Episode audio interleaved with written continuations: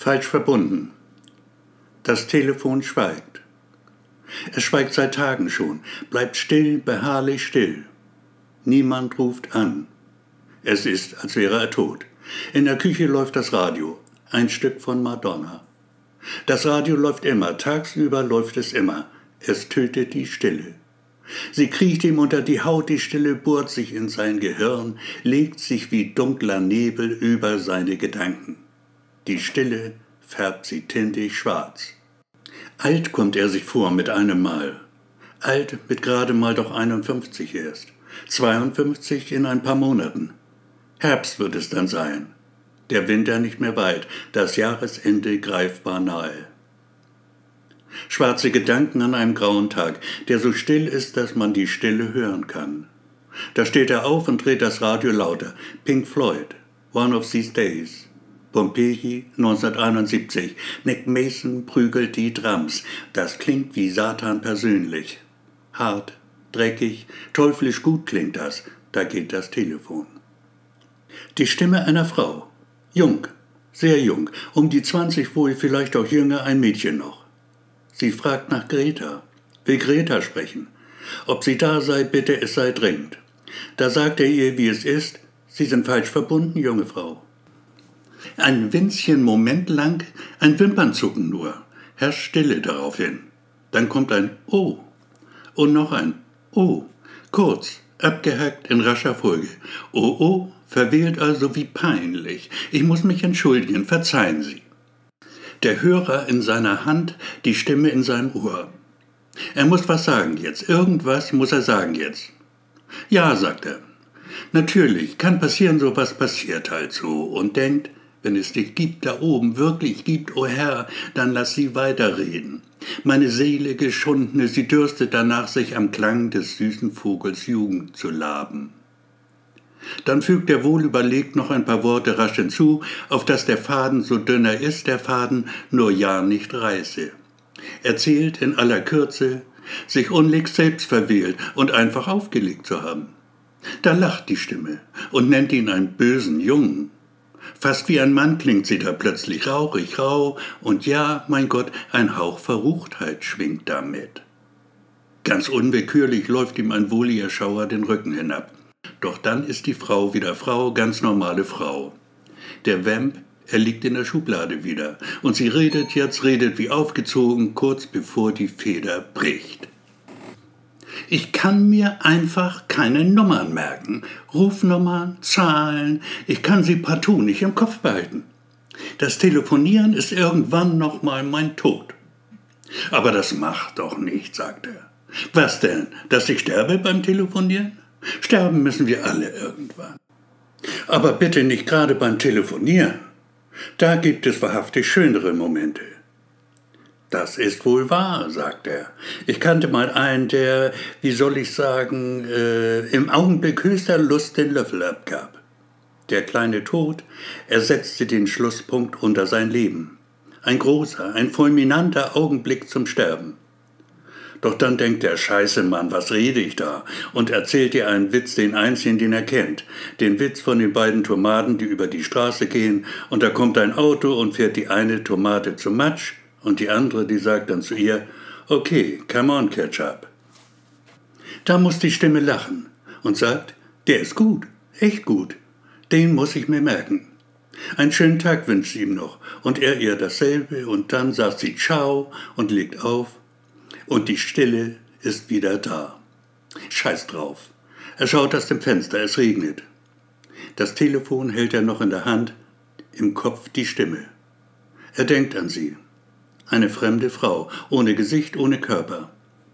Er wird sie malen, ein Bild von ihr machen. Ja, das wird er tun, jetzt gleich. Und er geht rüber ins Atelier, stellt eine frische Leinwand auf die Staffelei, gut ein Meter im Quadrat. Dann fängt er an macht erste Pinselstriche. Er malt wie im Rausch, es ist wie ein Rausch. Die Stimme, sie nimmt Gestalt an.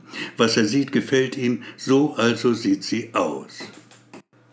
Der neue Tag ist ein paar Stunden schon alt. Da erst legt er den Pinsel beiseite. Das Bild ist fertig. Es zeigt eine junge Frau, blond mit kurzen Haaren, nackt auf einem Stuhl aus dunklem Holz. Auf ihrem Schoß liegt eine braun gescheckte Katze, die rechte Vorderpfote ausgestreckt bis hoch zur Brust der Frau. Die hält ein Telefon in der Hand. Ans Ohr das linke, den Hörer eines Telefons aus den 50er Jahren. Mit der anderen streicht sie der Katze über das Fell. Das Bild hat seinen ganz eigenen Stil. Satte, leuchtende Farben, tiefe Schwärzen, kaum wirklich Zwischentöne. Die fehlen fast gänzlich. Das alles wirkt sehr plakativ, schreit nach einer weißen Wand. Beton wäre schön. Er ruft Charlotte an, die klingt verschnupft. Kein Wunder, es regnet schon wieder. Ich habe gemalt, sagt er. Ein neues Bild gemalt. Komm her und schau es dir an. Okay, sagt Charlotte. Ich komm. Ich komm, wenn ich kann, jetzt kann ich nicht. Gut, dann komm, wenn du kannst, ich warte auf dich. Charlotte ist Galeristin, verkauft seine Bilder, versucht es zumindest. Und manchmal, ja, da hat sie tatsächlich Glück, bringt ein Werk an den Mann. Oder auch die Frau. Auch Frauen kaufen Bilder, reich aber ist er bislang nicht geworden. Wird er nie werden. Vielleicht bringt die Ausstellung was. Hat Charlotte organisiert seine erste Ausstellung seit Jahren wieder. Kann er echt gut brauchen. Vielleicht wird er ja doch noch berühmt. Irgendwann mal. Charlotte kommt um kurz vor eins. Mittags macht sie den Laden für zwei Stunden dicht. Er zeigt ihr das Bild. Sie findet es gut, formidabel, fantastisch, genial. Du hast dich selbst übertroffen, mein Freund. Sag, wer ist die junge Frau? Keine Ahnung. Ich kenne sie nicht. Rief gestern an bei mir. Ganz aus Versehen, verstehst du? Aus Versehen rief sie an bei mir. Hatte sich verwählt, die Frau. Wir haben dann trotzdem ein wenig gequatscht. Eine ganze Weile sogar. Über Gott und die Welt, das Leben und den Tod. Na ja, so Sachen halt, über die man redet, wenn er lang ist, der Tag. Einen Witz habe ich hier noch erzählt. Gehen zwei Tomaten über die Straße. Charlotte zerdreht die Augen. Ich weiß, dann kommt ein Auto, überfährt die eine und die andere sagt, come on, Ketchup. Okay, du kennst ihn also schon. Die Frau fand ihn gut. Sie hat gelacht. Charlotte schaut ihn an. Und dann hast du sie also gemalt. Nackt auf einem Stuhl beim Telefonieren. Das spricht für sich, mein Guter. Du hast dich verknallt. Verliebt in eine, wie soll ich sagen, ja, verliebt in eine Stimme. Was du brauchst, ist eine richtige Frau, eine aus Fleisch und Blut. Ruf sie an, triff dich mit ihr. Mit etwas Glück hat sich dein Telefon ihre Nummer gemerkt. Als Charlotte geht, das Bild nimmt sie gleich mit, obwohl die Farbe kaum richtig trocken ist, lässt sie ihm einen Stapel Flyer da. Werbung für die Ausstellung. Zu sehen darauf sind ein paar Arbeiten von ihm. Dazu ein Foto, auf dem er ausnahmsweise mal einigermaßen manierlich aussieht. Er überfliegt den Text, fühlt sich hundemüde mit einem Mal, trotzdem greift er zum Telefon, tippt ein paar Tasten, schaut aufs Display und da ist sie die Nummer. Die Uhrzeit stimmt, überhaupt war es der erste Anruf seit Tagen gewesen. Da fährt er ihn dann hoch, sein Mac, geht ins Internet, gibt bei Google das Stichwort Telefonbuch ein. Die Seite ist sofort da und Sekunden später hat die Stimme einen Namen, Sabine. Sabine Hartmann, zu Hause in derselben Stadt wie er, ein paar Kilometer nur entfernt von ihm. Er wird ihr einen Flyer schicken, ganz ohne Kommentar, Einfach so in einem Briefumschlag. Vermutlich wird er im Papierkorb landen, kein Problem. Dann eben nicht. Soll das Schicksal entscheiden. Ein kurzer Anruf noch bei Charlotte. Wir werden das Bild Sabine nennen. Dann haut er sich aufs Ohr. Er schläft fast sieben Stunden am Stück. Als er aufwacht, ist es hell noch draußen, doch die Helligkeit ist grau. Es regnet Hunde und Katzen. Das macht ihn depressiv. Er hat das oft in letzter Zeit. Weiß der Teufel warum. Früher hat er den Regen geliebt, auch wenn er noch so heftig war. An seinen Vater muss er plötzlich denken, der ist tot seit Jahren schon, zu viel geraucht. Das war's dann irgendwann. 76 wurde er gerade mal. Kein Alter eigentlich, heute nicht mehr. Eine Mutter gab es natürlich auch, an die aber kann er sich nicht erinnern, beim besten Willen nicht. Er war vier, als die Eltern sich trennten und er beim Vater blieb. Die meiste Zeit freilich hielt er sich bei dessen Mutter auf. Denn als Fotojournalist war Vater ständig unterwegs. Er liebte sie über alles, seine Oma. Bei ihr wuchs er praktisch auf. Sie starb mit 92, schlief ein und wachte nicht mehr auf. Ein schöner Tod. Die Ausstellung. Sie findet statt in einer ehemaligen Maschinenfabrik. Zu sehen sind 30 Arbeiten von ihm, Leihgaben zum Teil, von ihren Besitzern zur Verfügung gestellt für die Dauer der Ausstellung. Zur offiziellen Eröffnung sind gut zwei Dutzend Leute erschienen, geladene Gäste, für die es Sekt und Häppchen gibt. Charlotte hält eine kurze Rede und stellt ihn vor. Den Maler Jonas Jakob. Tatsächlich heißt er Meier. Doch macht das Y den Kohl nicht fett. Jonas Jakob klingt entschieden besser. Dann spricht er selbst ein paar Worte und stellt seine Bilder vor. Auch die Presse ist da. Es werden Fotos gemacht. Der Künstler und sein Werk. Er und die Stimme natürlich. Das Bild mit Titel Sabine. Blanke Haut ist gut für die Auflage. Das Bild entpuppt sich als Renner. Bei seinem Rundgang wird er mehrfach darauf angesprochen. Ein Mann mit Brille outet sich als Kunstsammler, bietet 10.000 Euro für die Stimme. Bar auf die Hand. Es verschlägt ihm förmlich den Atem. Er könnte Monate davon leben. Der Mann gibt ihm seine Karte. Rufen Sie mich an, sagt er noch, wann immer Sie wollen. Bald zwei Stunden dauert der offizielle Zirkus. Da öffnen die Türen sich fürs gemeine Volk.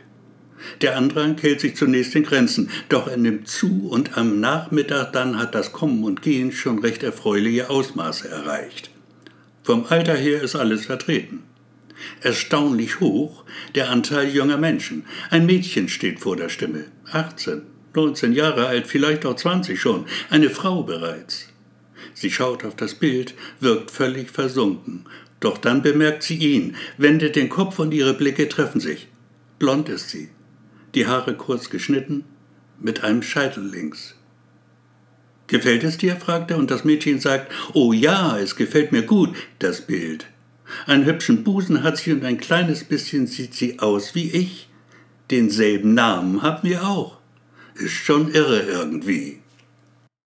Ein wirklich schöner Zufall, sagt er, und hätte nicht übel Lust, ihr das Bild zu schenken zumal sie ein wenig klingt, ja wirklich, beinahe klingt wie die Frau, die für ihn noch immer die Stimme ist, auch wenn er ihren Namen inzwischen kennt. Das Mädchen geht weiter zum nächsten Bild, ein Stillleben, rote Rosen auf rotem Samt. Er schaut auf die Uhr, kurz vor vier, die Zeit verrinnt, und da auf einmal ganz plötzlich, fast so, als sei sie vom Himmel gefallen, jählings und unverhofft, steht sie leibhaftig vor ihm schaut ihn an, offenen Blicks, ein Lächeln auf den Lippen, die frei von Schminke sind, gänzlich frei, und sagt, da bin ich also. Und nun? Wir könnten, sagt er, einen Kaffee trinken in irgendeinem netten Lokal. Oh ja, das wäre fein, sagt sie, fährt sich mit der Hand durchs Haar, und er sieht, dass es grau ist, ihr Haar.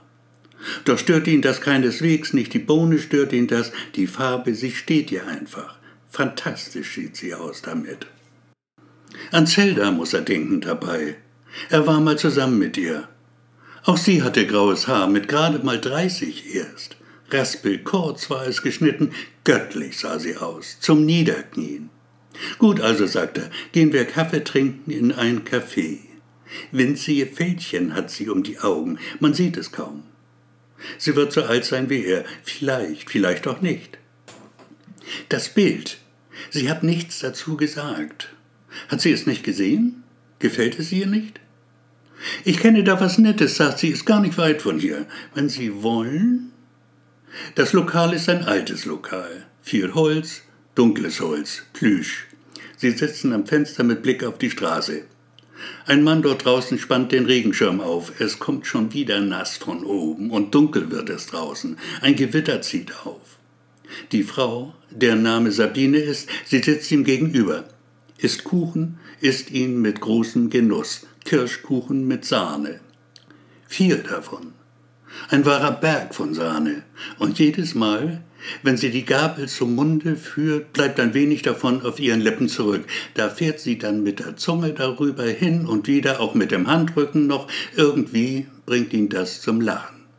Vielleicht auch nur, weil ihm einfach nach Lachen zumute ist. Sehe ich denn wirklich so komisch aus? fragt sie ihn und er sagt, nun ja, ein bisschen halt schon. Da muss auch sie dann lachen und er fühlt sich gut, so gut wie schon lange nicht mehr. Er fühlt sich wohl in ihrer Nähe, so vertraut kommt sie ihm vor. Es ist, als ob sie sich schon Jahre kennen würden, und wenn er die Augen schließt für einen Moment, dann ist sie noch immer die Stimme, die zu ihm kam, als die Stille an ihm nagte, ihn zu zerfressen drohte. Ihre Lippen, sie bewegen sich, sie spricht, spricht über das Haus, dieses Haus, das sie meines nennt. Natürlich sagt sie, gehört es mir nicht. Doch ich lebe hier, seit über 30 Jahren lebe ich hier. Auf der Etage gleich über dem Lokal. Nun werde ich es verlassen, mein Haus. Morgen werde ich es für immer verlassen. Ich gehe weg, ganz weit weg. Oh, sagt er. Ja, sagt sie. Und? Was und? Wohin gehen Sie? Florida. Mein Bruder lebt dort. Er hat ein Haus in Florida, ein großes, schrecklich großes Haus mit ganz schrecklich vielen Zimmern. Er lebt allein in dem großen Haus. Seine Frau ist tot. Jetzt werde ich bei ihm wohnen. Und irgendwann werde ich sterben in Florida, dann, wenn es Zeit ist zu sterben. Oh, sagt er. Ja, sagt sie. Und kommt auf das Bild, sein Bild zu sprechen. Ich dachte, mich laust der Affe, sowas gibt's doch nicht. Da hakt was aus bei dir, jetzt bist du reif für die Klapse. Oh, sagt er. Ja, sagt sie. Sie sind ein Zauberer, mein Herr. Es erstaunt ihn doch sehr, solche Worte zu hören über sich und sein Bild, doch sie lacht nur wieder dieses herrliche Lachen und meint, gehen wir rauf in meine Wohnung. Ich zeige Ihnen etwas, da werden Sie Augen machen. Ein paar Kisten, gepackte Koffer auf dem Boden eine nackte Matratze, der Rest vom Schützenfest. Sie sagt es mit einem Lächeln. Doch es klingt nicht wirklich froh. Falten sieht er jetzt auf ihrer Stirn, um den Mund herum am Hals. Natürlich sind da Falten, sie ist kein Teenager mehr. Ihre Hand, sie berührt ihn am Arm, ganz leicht, fast zärtlich fühlt es sich an. Schauen Sie da, das Bild an der Wand. Ein Foto, wohl 30 Zentimeter im Quadrat gerahmt in schwarzes Holz. Zu sehen ist eine junge Frau, nackt auf einem Stuhl. Eine Katze regelt sich auf ihrem Schoß. In der Hand hält sie den Hörer eines Telefons. Da steht auf einem Tischchen neben ihr ein Telefon aus den 50er Jahren. Mein Gott, entfährt es ihm. Sehen Sie, ich wusste es. Das Bild würde Sie ebenso überraschen, wie mich das Ihre zum Erstaunen brachte. Sie müssen wirklich ein Zauberer sein. Belassen wir es doch einfach dabei. Man muss nicht jedes Rätsel lösen wollen. Feiern wir lieber. Ein kleines bisschen jedenfalls. Sie trinken warmen Sekt aus Kaffeetassen. Draußen blitzt und donnert es. Dann schlafen sie miteinander auf der nackten Matratze. Das war gut, sagt sie danach und fügt hinzu, ich habe Geburtstag heute. Oh, sagt er. Ja, sagt sie. Du darfst mir gratulieren jetzt. Happy Birthday also. Alles Gute wünsche ich dir. Verzeihst du mir, wenn ich dich frage? Wie alt ich geworden bin? Natürlich. 76 bin ich jetzt. Nein, sagt er. Doch, sagt sie und lacht. Du musst jetzt gehen. In vier Stunden geht mein Flieger. Ich brauche noch etwas Schlaf. Das Bild darfst du mitnehmen. Ich schenke es dir. Da geht er dann wirklich. Und das Bild nimmt er mit. Er hängt es bei sich zu Hause auf. An einem Tag im Winter, draußen schneit es, nimmt er den Rahmen von der Wand, entfernt den Pappdeckel hinten, holt das Foto hervor und es verschlägt ihm buchstäblich den Atem. Auf der Rückseite ist ein Copyright-Stempel. Er trägt den Namen seines Vaters, Johannes Meyer. In einem Karton mit alten Bildern findet er später tatsächlich noch einen Abzug des Fotos. Er muss es irgendwann einmal gesehen haben und noch etwas entdeckt er in dem Karton. Seine lang vermisste Geburtsurkunde. Darauf der Name des Vaters, der Name der Mutter. Sabine Meyer, geborene Hartmann. Sabine Hartmann. Die Stimme. Er hat mit seiner Mutter geschlafen.